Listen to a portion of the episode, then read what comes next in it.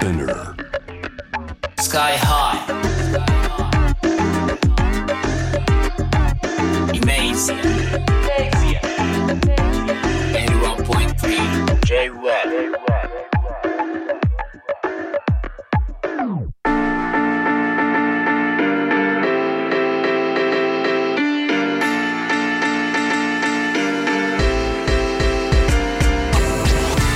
イメージやラッパーの SKY-HI です。このコーナー僕 SKY-HI がですね、ラップミュージック、ヒップホップ本当にあの世界で一番大きなシェアを占めるってなってからも久しいですが、その中でもアジアにね、面白いものがいっぱい多いぞっていうことで、アジア発のラップミュージックやカルチャーそういったものに迫っていくんですけれども、今日はね、皆さんもね、あの、名前聞いたことあると思う、ローファイヒップホップ、これにね、注目していこうかなと思います。あの、ローファイヒップホップ、まあ、初めて聞いた方もいらっしゃるかもしれませんが、そんな方のためにね、わかりやすく、なんぞやっていうのを説明いただける方にリモート出演していただきます。アーティストの beipana さんです。よろしくお願いします。はい、お願いします。えーとですね、まあ本当 ローファイヒップホップって、えー単語自体を、えーと、聞く機会はもう、おここスストリーミング全盛になってから急激に増えたのかなという印象がありますが、はい。ローファイヒップホップってこう定義づけることに関するなんかこう、あの、是と非もあると思うんですが、はい。 beipana さん的なローファイヒップホップと言われるものの定義みたいなのをちょっと、あの、あはいお、お願いしてもよろしいでしょうか？あはい。そうですね。えっと、私がその、主に西洋の、あの、西洋と言いますか、欧米のはいメディアでまとまってるのを見ながら、あの、まあ、あの、感じたことは、はいまあ、ローファイヒップホップっていうのは基本的には、あの、BGM 的に、あの、まあ、ビートを楽しむウェブ上のコミュニティの総称だと思っています。はいはいはい。はいまあ、あの、特定のジャンルを指すっていうよりかは、もうローファイヒップホップってものを楽しむ、あの、ウェブ上のコミュニティだと思ってます。まあ、ムーブメントというか、そういう感じですかね。そうですね。ただし、当然その音楽的にも特徴があって、はい。で、それが、まあ、まあ、簡単に言うと意図的に汚したジャズうんうんのサンプルネタと、あとはまあ、あの、レイドバック気味というか、よれたビート。はい。はい。で、構成される、まあ、基本的にはもうラップなしのインストゥルメンタルな楽曲っていうのは、はいあの、一応、いあの、定義というか、まあ、あの、それが、まあ、暗黙のルールというか、そうです、ね。まあ、それを楽しむっていう感じかなというふうに思ってますね。はい。まあ、いわゆるローファイな、えっ、と、ジャズネタとかを使ったヒップホップっていう言い方だと、あの、はいまあ、当然、今までもずっとあったと思うんですけど、はい、はい。えっと、その、そのローファイなヒップホップの、あの、ものから、ローファイヒップホップっていう、その、おはいううねりにまでなって、あの、はそのコミュニティとして、こう、拡大化されていったのって、はい。あの、一体こう、な、なぜなんでしょうね。はい、そうですね。おっしゃる通り、あの、当然、今説明した特徴の音楽って昔からありましたけれども、はい。あの、これがローファイっていう言葉が、あの、そうです。最初に、その、まあ、ウェブ上、まあ、もっと具体的に言うと YouTube で用いられたのが、はい。まあ、2013年はい。はい。なんですね。で、うんうんあの、今も、あの、ローファイヒップホップの、まあ、ムーブメント、コミュニティをもう牽引してる、あの、チャンネル、YouTube のチャンネルがあるんですけれども、はい。はい。まあ、彼らが最初に、まあ、そういうい、いわゆるチルなビートを、あ、ローファイチルビーツみたいな名前で、うんうんうんうんあの、プレイリストを作って、はいで、それが結構跳ねて、ねいろんなものが、あの、いろんな人たちが真似し始めたっていうはい。はい。感じなんですね。ただ、まあ、それ始まりが2013年と言われていて、で、はいえっと、ただ、あの、拡大し始めたのが2016年、17年っていう、うんうんまあ、いわゆる10 2010年代後期に、どんどんどんどんそのローファイヒップホップってものが、はい。あのーまあ、認知されたり、あの、それを、うんまあ、意図的に作る人たちも増えていったっていうような流れが、はい、ね出てきてます。はい。なんとなくベーパナさん的に、はい。あのこうこういった形の、まあ、いわゆるはいほら、新しく生まれたみたいなものがこう拡大化していくのはすごいあの理解できるんですけど、はい。こう脈々とずっとあったものが急に跳ねていった形ってなんかどういった要素があったとかってそう分析されることあります？はい。あ、はい、そうですね。えっと、まあ、あの、ふ二つありまして、まあ、まずはその YouTube っていうものの特性がありまして、はい。あの、YouTube で、あの、いわゆるこれ、受動的にき、あなんですか、能動的に聞いてるというよりかは、アルゴリズム的な。そうですね。はいあとは、まあ、それもありますし、あとははいそのネット、まあ、ネットサーフの間のうんうん BGM 的に、あの、じ、あの、聞くみたいな感じで、まあ、なんていうんですかね、こう、アクアクティブに聞くリスナーというかは、あの、あーまあ、パッシブ、受動的に聞くリスナーが多いっていうところでね、バ。バックグラウンドミュージックとしてっていう感じそうですね。そうですね。おっしゃる通りですね。うんなので、まあ、なんていうんですかね、その、新しい古いっていうよりかは、ちょうどいい心地いいものっていうので、それの名前がローファイビビーツだったって、その、まあ、跳ねた一つのミックスの名前がローファイだったっていうところで、で、もっと具体的に言うと、跳ねた、あの、あ、はい。すごく人気あった、あの、人気が出たそのプレイリストの名前がロー、あ、なんか、ローファイビーツはいスタディみたいな感じで、はいはいまあ、今も、それの系、あの、なんですかね、それが後継された名前がすごい有名なんですけど、まあ、勉強用の BGM ですよ、みたいな、そうですよね。ええ、ノリのものが最初にその、なんていうんですかね、面白いじゃんっていうので受けたっていうので、まあなんかその音楽的な新しさっていうよりかは、あの、実用性があったっていうかまあそうう、おっしゃる通りですね。はい。でもなんか わかる気がしますね。あの歌詞が入っているものだとやっぱりその勉強だったり仕事だったりする時の BGM には向いてないでしょうええし、ええあの、おおそうですよね。確かにもっともっとチルに寄ってたらあの、まあ、はいそれこそ眠くなっちゃうとかもそうですけど、そうですね。なんかちょ,、はちょうどよかったんですかね。そうですね。で、あ、これ、あ、もうちょっと話しても大丈あ夫もちろんです。あ、ですか。はい。で、そうですね。プラス、その2016年、17年っていうのが、はい。あの、YouTube が、あの、ストリーミングサービスにすごく注力したタイミングだったああんですよね。そうでしたね。なるほど。ええで、なので、あの、まあ、そのタイミングで、その、いわゆるローファイビーツを作っあの、なんですかね、うん運営してたチャンネルも、うんまあ、24時間365日のはいストリーミングっていうのをそのタイミングで始めたんですね。はいはいだから、なんで YouTube 的にはずっとストリーミングやってるチャンネルを優先的にこう、なん上位表示させるっていう仕様もあったりして、本当にいろんな偶然が重なって、はいはいあの、リスナーが増えてったっていう。面白いですね。はい。なるほど。まあでも、はいそんないわゆるローファイヒップホップと呼ばれるものの、えっと、はい象徴とする一曲ってなると、はい。やっぱりあの、おお Nujabes 氏がね、はい。あの、おやっぱり、もともとそのスタイルで、それこそ世界中にファンがいましたもんね、 Nujabes 氏は。そうですね。あの、音楽的な特徴っていうところからも、やっぱ Nujabes、まあ、あとはそのジャジーっていうところで、まあ、 J Dilla、はいまあ、。その二人がローファイヒップホップの、まうんあ、ゴッドファーザーだっていうふうに、あの。書いて、うん、なんか言われていたりとかして、なんかツイッターでも僕見ましたね。二人がこう背中合わせになってる、ファンアートで絵描いてる人がいたりして。はい。まあ、そこは、偶然誕生日が1974年の2月7日っていうので、同じ日に生まれているっていうところもすごく偶然なんですけれども。なんかでも映画とかにしたくなるあれですよね。まあ、そうですね。二人ともあの早くあの制御されてしまってっていうのもありましたけど、そうですよねだから、まあそういう背景があったりで、まああとちょっと後でも触れますけれども、まあ、はいあの、日本のアニメーションっていうところでも、あの、ローファイヒップホップのルーツは実はその日本のアニメーションもルーツにあって、で、はいヌジャベスはそことも関わりがあるので、はいはい。あの、まあ、代表的な、まあ、ルなんですか、ローファイヒップホップの起源みたいな感じで語られることが多い。なるほど。えーっと、おヌジャベス、えーえー本当に世界中にファンを持つビートメーカーですけど、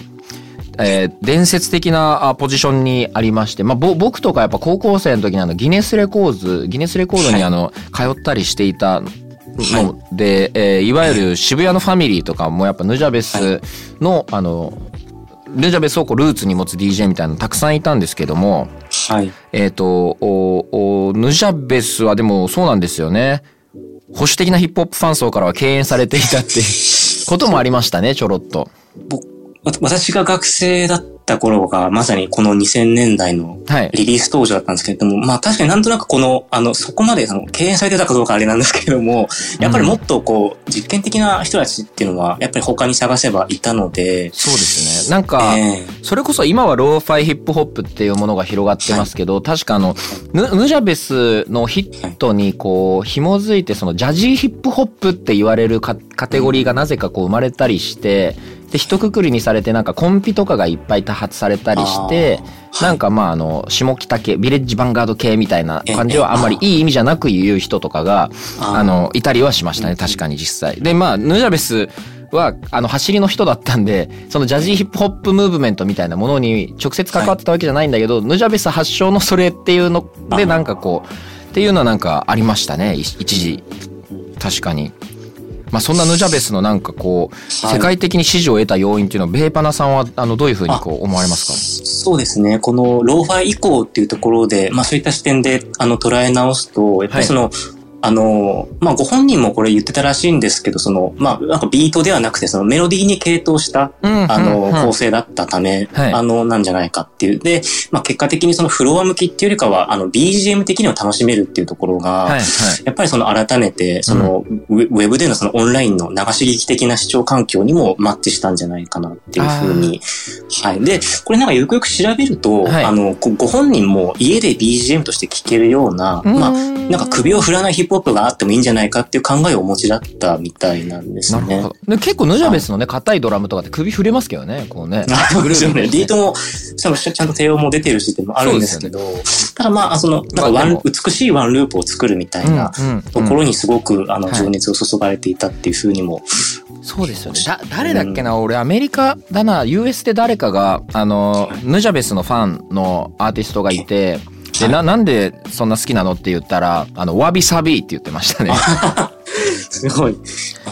なんかこ、やっぱそうですね。そのメメロディー、あの、はいやっぱ、あの、ヒップホップってまあ、ビートで聴く音楽だったりはすると思うので、ドラムとベースがあれば、あの、成立するというのはやっぱ強みだと思うんですけど、うんそのヌジャベスはそうじゃなくて、そのわびさびがメロディーにあってみたいなのを、はい。そうなんですよね。わびさびについて解説される日本人の僕でしたね。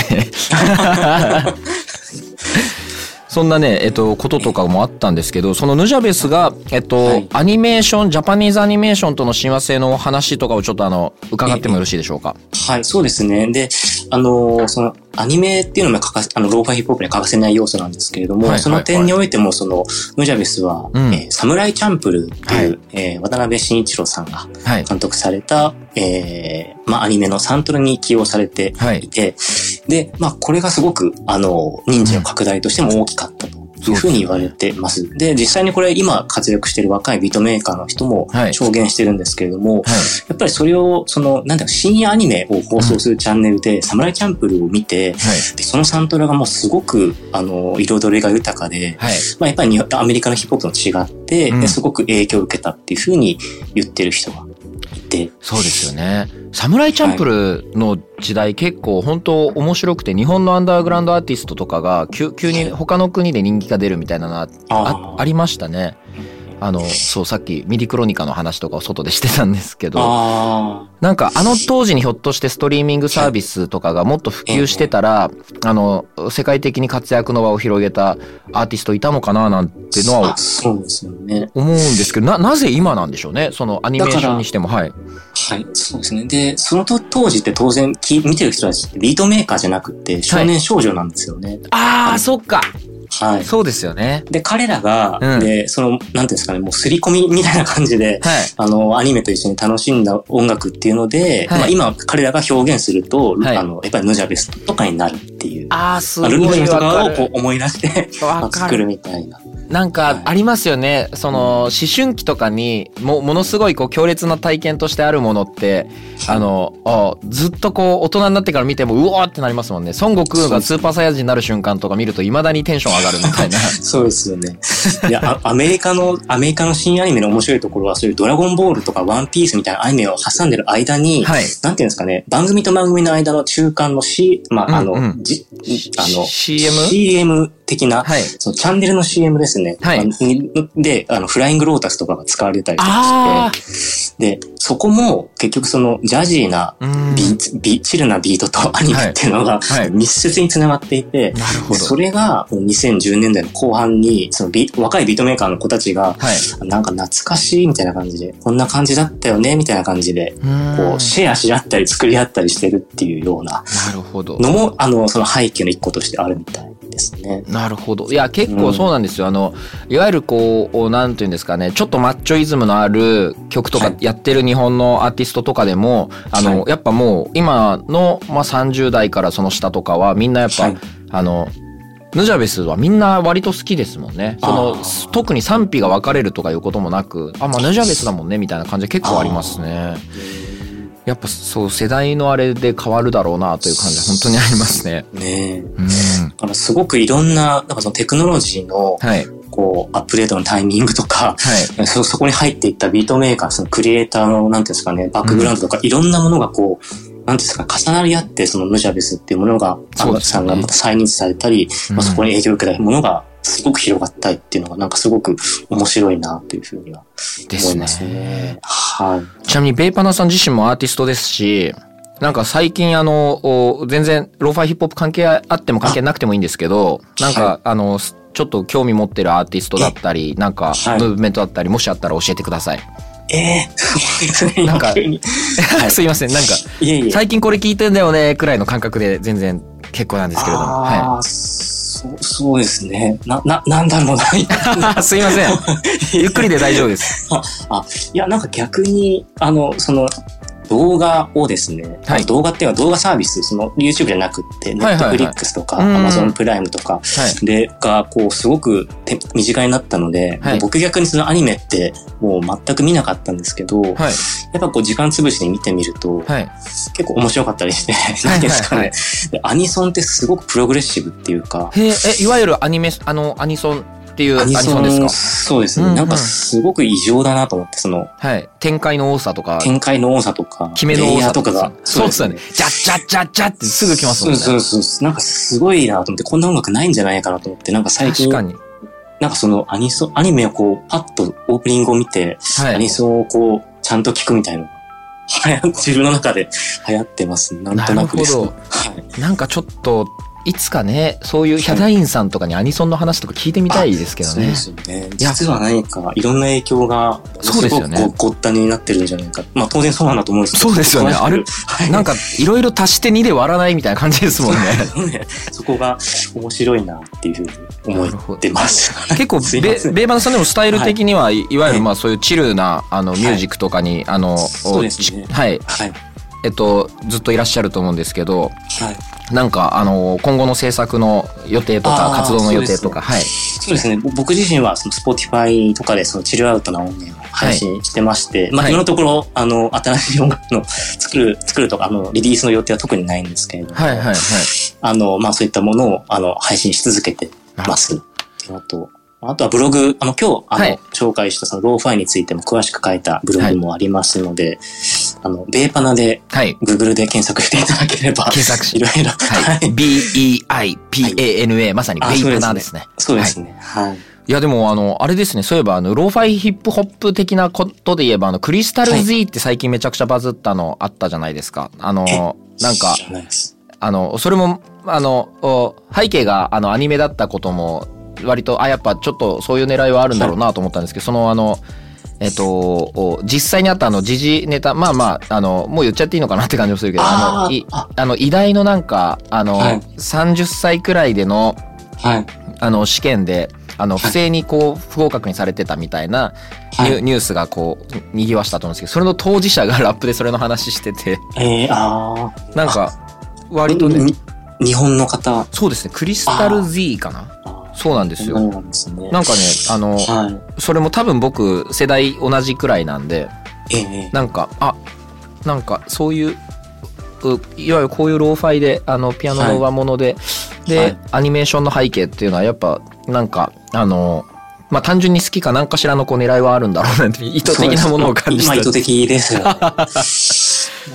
か、あの、いわゆる自主隔、まあコロナ以降自主隔離っていう期間に世界中突入して、はいはい。はい、で、やっぱりストリーミングその、まあ家で過ごす時間が増えたんで、ローファイって、うん、まあこういうな絵柄のローファイのヒップホップのそのチャンネルもますます増えたし、もともと盛り上がってるところはますますリスナーも増えてるんで、はい、そうですね。その、アリューみたいなのをどんどん増えてるみたいね。確かに。なんかでも、あれかもしれないですね。あの、家にこもってやること、まあ、いわゆるネットフリックスを見るとかいろいろあると思うんですけど、はい、あの、はい、あの、まあ、ジブリだったりもそうだけど、ローファイヒップホップで使われるようなアニメの、あの、はいなんかこう、なんていうんですかね、あの、言葉難しいけど、世界観が強いというかね、あの、投影しやすいというかね、自己、なんか、で、音楽はもちろんその投影にすごい役立ったりするので、なんか、家での暮らし方が豊かになるための手法として、すごい好まれるっていうのは、なんか、すごく僕も理解できるというか、腑に落ちるというか、そういう感じはすごくあります。そうですね。あの、まあ、と、あとは、その、あの、夜中に、はい、あの、若い子たちが、あの、ライブストリーミングなんで、チャットがずっとあ、あ開きっぱなしなんです。ね。コミュニティですね、本当に。そうなんです。だからそこで、あの、眠れないとか、まあちょっとその、いわゆる、まあ海外なんで、薬物中毒の子とかが、あの、大丈夫だよみたいなことを、あの、まあ、言葉を掛け合ったりとかしてるっていうのも結構大事な要素だったり実はするんですよね。なるほど。その話よかった、聞けて。そうなんです。だから結構、だから自主隔離っていうタイミングでも、うん、あの、ここは、今日はインドは、あ、今何時だよ、アメリカは何時だよみたいなのパパッとこう見ると、そういうやりとりとかしてたりとかして。うおなるほど。そうなんですよね。で、それで後ろでこうメロなビデオになっててっていうので、まあなんかやっぱり、そうなんです。オンラインコミュニティなんですよね。やっぱりその、うん、なんか、そうなんですよ。すごく、そこが僕すごく興味があって。あ、僕も今ものすごく興味が湧きました。そうなんですよね。いや、そうですよね。あの、うん、オンラインチャット、ちょうど僕あの、昨日、昨日、あ、昨日っていう 収録日の昨日なんですけど、昨日ちょうどあの、そう、あの、オンラインでライブやってたんですけど、それもやっぱね、チャットでコメントをする人たちが、あの、あの、いろんな人と同じ時間、あの、目には見えないけど同じ空間を楽しんでいる、共有しているっていう感覚に、ものすごいあの、喜びを感じる人っていうのがやっぱりいっぱいいて、アーカイブもいいけどやっぱりコメントをや,、やれるのがいいんだよねみたいな人はやっぱ相当数いたりして。いや、そうです。生の体験ってもう今限られてるから、うん、そうですよね。やっぱりよりすごいそういうのって貴重なんじゃないかなと。いや、面白い。でもそうですよね。ローファーヒップホップみたいなことになったら、本当に24時間空いていて、しかもまあ、あの、友達に LINE してももう帰ってこない時間、朝4時とかだけど、はい。他の国からしたらちょうどあのまあ、夜7時くらいだよとか朝ですよとかいうのはなんかものすごいすっごいエモーショナルなそれですごくエモーショナルな上物がなってるそうですよね。ああなんかすごいなんかなんかこうあのいいなっていう気持ちになりました。だから、やっぱりジャンジャンルとは割り切れないんですよ。そういうことですよね。コミュニティだなっていうふうには僕は思ってます、わ、かる。なんかロー、ローファイヒップホップみたいな、あの、ほら、あの、定義づけて盛り上がっちゃうと、はい、すごくなんだろう、広告的な匂いがしてしまうというか、なんなんか、そういうので、あの、否定的な意見も、まあ、参見はしていたけど、はい、まあ、自分は特に否定も肯定もないなと思ってたんですが、はい、すごくあの、ふ、腑に落ちました。この、この言葉が、あの、盛り上がっていっている、その、コミュニティとして確立している、ムーブメントになっている、なんかすべてふ、腑に落ちました。ベーパナさんね、ありがとうございます、本当に。あ、いえ、とんでもないです。はい。なんかベーパナさん他になんかもしお話漏れありましたら、ぜひ。あ、そうですね。一応、まあ、うん、質問の最後、はい。った、なんだろうな。世界的に名を残すアーティスト。アーティスト。はい、そ、そこの見解を、じゃあちょっと、はい、あの、もしよければ。ぜひ、はい。お聞かせください。で、はい。で、今までお話しした通り、そのローハイポップって、いわゆる YouTube 上とか Web 上での、あの、はい、なんていうんですかね、コミュニティで、うん、で、それを牽引してるのって、なんかその大手のメディアとか、チャートじゃないんですよね。はい。で、チャンネルオーナー主導で開拓されて、で、リスナーが拡大していったっていうものなので、はい。なんていうんですかね、その、ローファイヒップホップレプゼンみたいな人っていうのは出にくいんじゃないかなっていうふうに思ってて、はい。あの、じ、自称するっていうよりかは、あの、うんうん、チャンネル、チャンネルオーナーが、これはローファイヒップホップミックスですって紹介しちゃえば、何でもローファイヒップホップになっちゃうっていうか、極論。そうですよね。はい。ええー、だから、こう、ていうんですかね、世界的な残すアーティストが出てきそうかっていうと、そのローファイ代表としては出てこないかなと思うんですけれども、はい、あの、同時に、その受動、うん、なんてすごく受動的なリスニング環境っていうのは、やっぱり大手のレレーベルとかチャンネルはすごく、やっぱりそれは経由してるっていうか、うんうん、やっぱりそのビートメーカーのこともすごく大事に思ってるんで、なるほど。あの、もうちょっと、あの、なんていうんですかね、アクティブに聞いてもらえる場あの環境を作ってあげたいってちゃんとやってる人たちもいるんですね。なるほど。だから、まあそういう、なんですかね、そういう後押しを、なんですか、いろんな人たちがすることによって、まあ、ローファイ代表っていうよりかは、ローファイ、今のこの2020年のそのローファイムーブメントで頭角を現した人が、まあ、ゆくゆくその枠組みを超えて、あの、世界的に名を発すっていうような可能性はあるんじゃないかなと思ってますね。でもそ、そこはなんていうんですかね、音楽的にちゃんと評価されるっていう。そうですね。はい。ローファイはあくまでやっぱりその、ウェブ上のムーブメントなので、そこ代表っていうよりかは、なんていうんですかね。ですよね。もうちょっと、え、こういう名詞で名を走る人は現れるんじゃないか。でもその時当然音楽はやっぱり、あの、すごく革新的なものだと思いますし。そうですよね。えー結構確か僕もそんな印象あるな。2000、うん、ヌジャベスに影響を受けたっていう人が作っていく音楽は意外とそのヒッププホップ的な文脈にのっとらないもので、こう、あの、派生していく人がやっぱ多かったですね。なんか、イクシーとかね、うん、ビートメーカー、ちょっと、あれだけど、はいはい。とかなんか、あの、結構、あの、それこそハウスとかの方向に行く人もいたし、うんうん、テクノとか、なんか結構ね、そっち側にね、流れていったりとかする人も多かったな。多分、多分、ちょうど多分、その当時のヒップホップはマッチョイズムそれこそ強かったんで、そこに多分ちょっと、あの、逆にそっち側も嫌悪しててっていう、はい、分断が生まれていったっていう。いやすいません。いえいえ。いえ。なんか確かにそうですね。影響を受けたからあの、うん、を作ってまあ影響を感じられるものが世界的に名を残すっていうのは全然ありえるけどそれがローファイヒップホップと呼ぶかものかどうかっていうのはまたそれは別の話だよっていう感じですかね。そうですね。だと思いますね。いや、はい、僕もでもそう思います。すごくすっきりします、はいありがとうございます。すみません、僕もなんかテンション上がっていっぱい喋っちゃって申し訳ないです。とんでもないです。では、今回はローファイヒップホップについてベーパナさんに解説いただきました。ありがとうございました。ありがとうございました。さあ、ベーパナさん、面白かったですね。ローファイヒップホップというくくりで、あの、番組取り上げるのどうかなという気持ちもあったんですけど、その完全に吹っ飛びましたね。あの音楽ジャンルじゃなくてコミュニティとしての発展がっていう話を具体例挙げてあのお話しいただくと非常に腑に落ちるというかね特にやっぱそういうあのチャット欄でねそういうつながりが生まれているみたいなそことの親和性の高さ考えるといいですね。すごい。なんかねあえてこのことを使いましょう。エモいですね。でもマジでエモーショナル。本当に。なんか切な的だし、切ないし。さて、イメージ屋ではですね、Spotify と Apple Music でプレイリストを公開しています。今日かかった曲はもちろん今後コーナーでかける曲や時間の都合でかけたくてもかかんなかった曲など随時追加していきます。プレイリストのタイトル、イメージラップです。番組ホームページと Twitter にもイメージラップのリンクを貼っておきますので、ぜひアクセスしてフォローしてください。イメージやナビゲーターはスカイアでした。